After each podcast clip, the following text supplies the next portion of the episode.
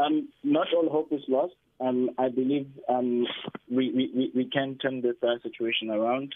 Um, you know, there's obviously a lot of moving parts um, from a regulatory perspective and from an Eskom perspective that need to work together and coordinate to ensure that um, we fast track, you know, the generation of power in, into the grid.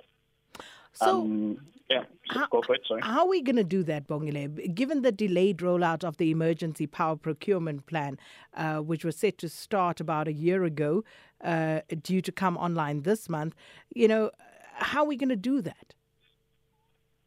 Um, well, wh- wh- one of the things that can be done, of course, we know that the um, uh, emergency round um, preferred bidders, some of them are plagued by litigation and environmental approvals.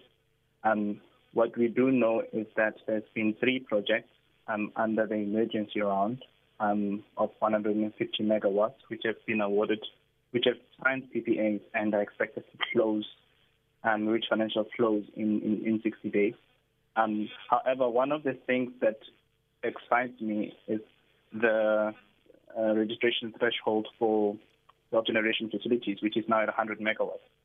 Um, what that basically is, it means that captive power projects do not need a generation license to generate up to 100 megawatts of power. Um, and all they have to do is really uh, um, apply to NERSA um, and register with NERSA, and they can then be allowed to, you know, construct and commission projects um, for self-use.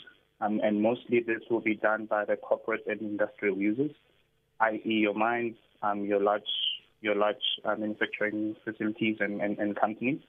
Um, and this should, in a way, um, alleviate the strain on, on, on Eskom. Now, how, how that can be done is obviously, as I said, through better coordination through NERSA, um, uh, Eskom, and, and the DMRE, the DMRE being the Department of Mineral Resources and, and, and Energy. Mm. Uh, Bongile, uh, since that announcement was made, how many companies or entities do we know of that actually applied for the licenses, were granted licenses, and have actually started producing their own uh, power sources? So we do know at the moment um, NERSA has relaxed their stringent requirements. Um, um, one of the requirements that they've relaxed was um, they need to have a signed uh, power purchase agreement um, as part of the requirements for the um, approval process. So now that that's been relaxed, that in a way can, um, you know, assist in in fast tracking um, projects to register and um, ensure that you know these these these um, these these um, sorry, pardon me, these, these permits are, are issued um, timeously, and that the projects are moving fast enough to allow these projects to reach financial close. Now, to answer your question as to how much projects have, have been registered, we know currently that 16 projects totaling 211 megawatts have been registered. There's a pipeline of about 58 projects, which total 5 gigawatts, um, which are in the pipeline for registration.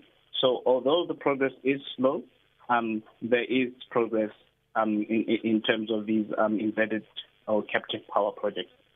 Very slow, I would say, given all the brouhaha, all the noise that was made around um, allowing people to independently generate or procure. So, if we're only talking at this point about you know the the, the negligible numbers that you've just given us, uh, how again um, are we going to turn this around in any meaningful way? I spoke to Sikonathi Mantshantsha yesterday, and according to him, uh, with uh, the agreements that they have on the table already and what is to come on stream in terms of um, uh, uh the um, uh, generation capacity that would come on stream to the grid, we will still have load shedding two years from today. So, isn't this all you know taking too long? Because if we're still going to have two load shedding two years from today, what exactly are we doing? What is holding back the implementation of these so-called great plans? Um, Sakina, in, in as much as um, it, it, it, remember these projects still need to be constructed. So a lot of them need to reach financial close.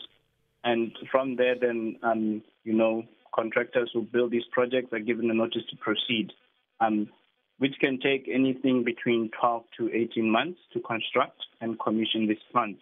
And once they are commissioned, they still need to ramp up. Um, and for power, for solar PV and, and wind, that the ramp up process doesn't take that long. So the ballpark of two years is, is, is reasonable, but that's primarily due to the construction of these projects and, and them needing to be commissioned and ramped up before they can be fully operational. Okay, correct me if I'm wrong, Bongile. Um, when those let's take the one example. Remember those? Uh, I think it was 27 contracts that were signed, IPP contracts. Um, uh, this would have been more than two years ago now.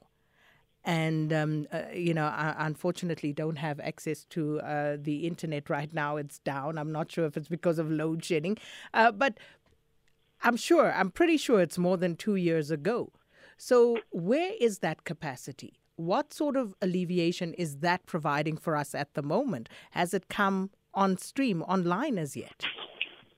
So um, I do not want to make assumptions, but I'm assuming you're referring to the Renewable Energy Independent Correct. Power Producers Program. Um, so that's rolled out in different rounds.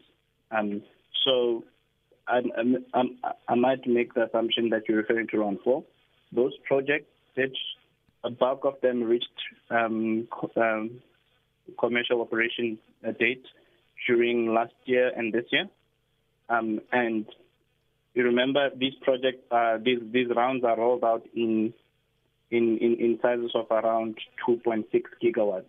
So although those do go do go um, a bit further in adding um, a lot of a lot of generation units onto onto the grid, um, Eskom still does play a big part in generation capacity in South Africa, um, and I think it's roughly sitting at 80 something percent.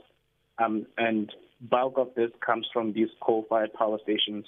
So the the the renewable energy program is a program that the government has sort of implemented to balance and add a lot of energy mixes into into into the electricity sector and and and um, to ensure that we balance out, you know, the, the, the energy or the emissions emitted from coal by balancing them out with these um, solar and wind projects to ensure that South Africa has a balance in the and has an energy mix. Well, you know, just to uh, wrap this up for now, uh, Bongile, uh, the current industrial action that we're seeing at Eskom, um, if Eskom and its employees do not find each other, if they don't, they don't reach some form of agreement in the hopefully foreseeable future, do we know what the contingency plans are? Um, at the moment, no, I do not know what the contingency plans are. Although I'm pretty much aware, as has been communicated, that um, there was an expectation that three to four gigawatts of capacity would return today. But um, as mentioned, that is at risk. Um, there's also about roughly between um, 15 to 18 gigawatts, which are either unavailable to due to breakdowns or under planned maintenance. So the picture doesn't really look good um, because if this labor strike or action continues, as you've mentioned, then there will be delays in carrying out a lot of the maintenance and repairs, um, which are already compounding the constrained power system. Bongile James, thanks so much for your time this afternoon, analyst at Future Growth Asset Management.